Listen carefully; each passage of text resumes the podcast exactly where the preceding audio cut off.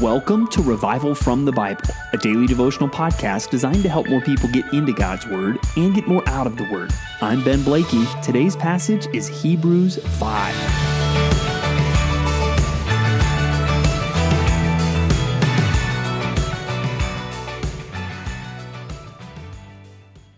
Temptation.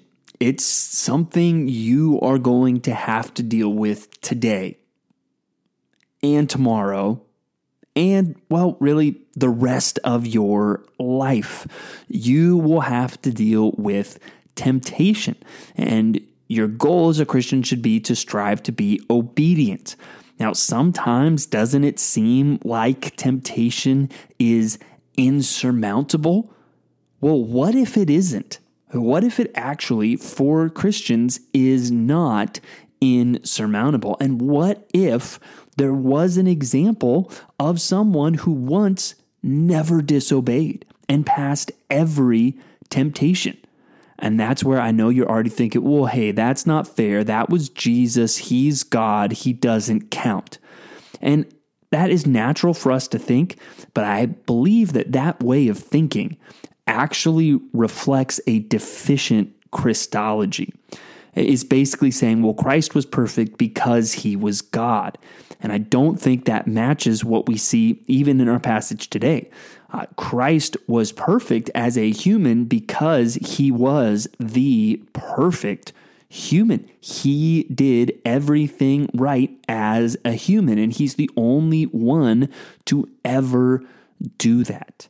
And so, as we look to him, what we will find is first and foremost salvation and we'll see so much of that in Hebrews, but also I think we will find help and an example. And I hope those things encourage you today in your own struggle against temptation. We pick up chapter 5 in the middle of a discussion about uh, this great high priest that we have, uh, a high priest who is sympathetic to us because he has been tempted as we are, yet without sin. And so now it's talking about how Jesus is this great high priest and keeping with the motif of Jesus is better uh, throughout Hebrews. Well, Jesus is better than an earthly high priest. It says in verse 1 For every high priest chosen from among men is appointed to act on behalf of men in relation to God, to offer gifts and sacrifices for sins he can deal gently with the ignorant and wayward, since he himself is beset with weakness. So, there, the high priest can sympathize because they're sinners too, and they have to offer a sacrifice for their own sins. And later in the book, it'll be uh, highlighted how Jesus did not do that. Uh, however, that does not mean that Jesus is not sympathetic, and we'll, we'll see some more of that in this chapter. But in verse 4, it says, And no one takes this honor for himself, but only when called by God, just as Aaron was. So we see the high priest is sympathetic and the high priest is appointed, not self appointed. So, in keeping with those two themes, well, then verses 5 through 6 remind us well, Jesus was appointed. Uh, Jesus was appointed to this task of being our high priest. But then we come back in verse 7 to this idea of Jesus being sympathetic. We already saw that in chapter 4. Now I think we're seeing it again in chapter 5, but he is not sympathetic in the sense that, well, he's weak too and he has to make a sacrifice for his own sins. Look at what it says. In the days of his flesh, Jesus offered up prayers and supplications with loud cries and tears to him who was able to save him from death, and he was heard because of his reverence. Although he was a son, he learned obedience through what he suffered. After being made perfect, he became the source of eternal salvation to all who obey him, being designated by God a high priest after the order of Melchizedek. So, there we see what Christ did, and we see his path to perfection. Now, you might say, path to perfection. I thought Jesus was already perfect. And maybe you even stumble over he learned obedience. I, I thought Jesus has always been perfect. So, how can we speak of him learning obedience? That's where I think we need to remember in the incarnation. Uh, Jesus came down and took on flesh. He didn't take away from his divinity, he added humanity. And that was, I guess you could say, new for the Son to be living as a human. And so he was perfectly obedient in that. It's not like he learned obedience from a place of disobedience, but he learned obedience in living this perfect life. And that's where we're going to see one, he is our source of salvation, two, he is a help, but three, he is also an example for us. It talks there about him being becoming the source of eternal salvation to all who obey him. The only hope that you have is this perfect high priest, who also becomes the perfect sacrifice. It is only because of his perfection, though how he learned obedience in a perfect way, that you can be saved. That's the only thing the only way you can be uh, forgiven is this perfect sacrifice and substitute in your place. So he is the source of our salvation. So when you do feel defeated by temptation, and all of us, we look back in our past and we see there is defeat against temptation. Well, our hope for salvation comes from the one who there is no defeat. There, there is no defeat to temptation for Jesus. So we put our hope in him as our salvation. Also, then, he is able to help us. Going back to chapter 4, he can sympathize with our weaknesses. He has experienced our temptations, but he has not given in. And that's where you may also be tempted to think, well, pff, then he doesn't know what I'm experiencing. Uh, well, and to that extent, yes, Jesus does not know experientially failure and sin and shame and guilt. You're, you're right. He does not know that. But here's the thing you also don't know a lot of what Jesus knows because he never gave in. Therefore, and C.S. Lewis wrote about this well, uh, Jesus has actually experienced greater temptation than you because he never gave in. You think of going to the gym, right? You add the weights until you fail, until you can't lift the bar or the weight anymore.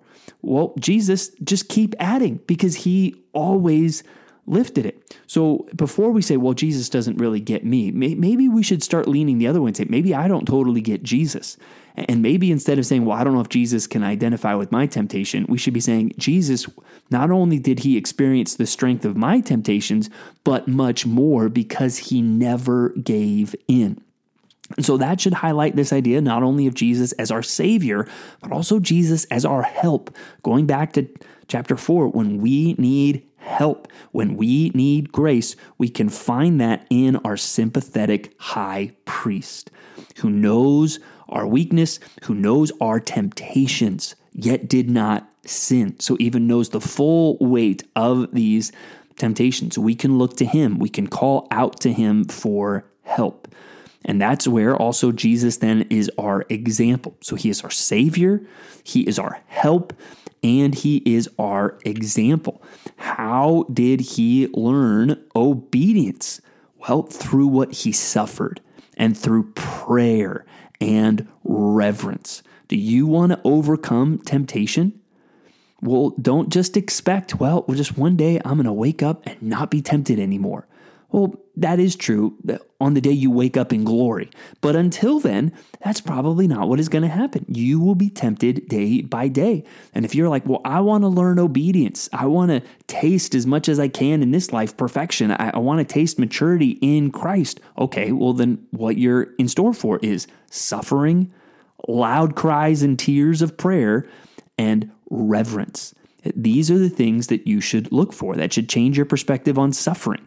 Suffering is not just something to always run away from. Suffering is what God will use to sanctify you. And one of the main tools that God has given us to fight temptation is prayer. And sometimes those prayers will be made all the more fervent through suffering. But what then caused God to hear Jesus? His reverence. So that's something we should seek to cultivate in our own hearts a reverence for God. That when we are suffering and when we are tempted, we don't blame God for the temptation being unfair. We humbly come to God in reverence and ask for help as we confess His holiness and His goodness.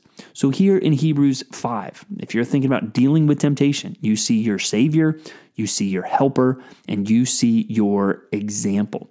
Now, at the end, he starts to warn them again. He tells them that they have become dull of hearing, that they should be teachers, but now they're having to go back and relearn that they need milk and not solid food. And I've kind of been at that stage of my life now uh, for the last decade with having more kids where you know they're they're making that transition. They're going from milk to solid food, and he's saying you are still on milk. Uh, you are still having to rehear these basic principles of the gospel. We'll see in chapter six, we never leave the gospel behind in a sense that we discard the gospel, but we are meant to build upon our knowledge of the gospel. We never want to leave it behind, but we do want to progress from it and build upon it. But they are not able to do that. And one thing to note towards the end is but solid food is for the mature who for those who have their powers of discernment trained by constant practice to distinguish good from evil.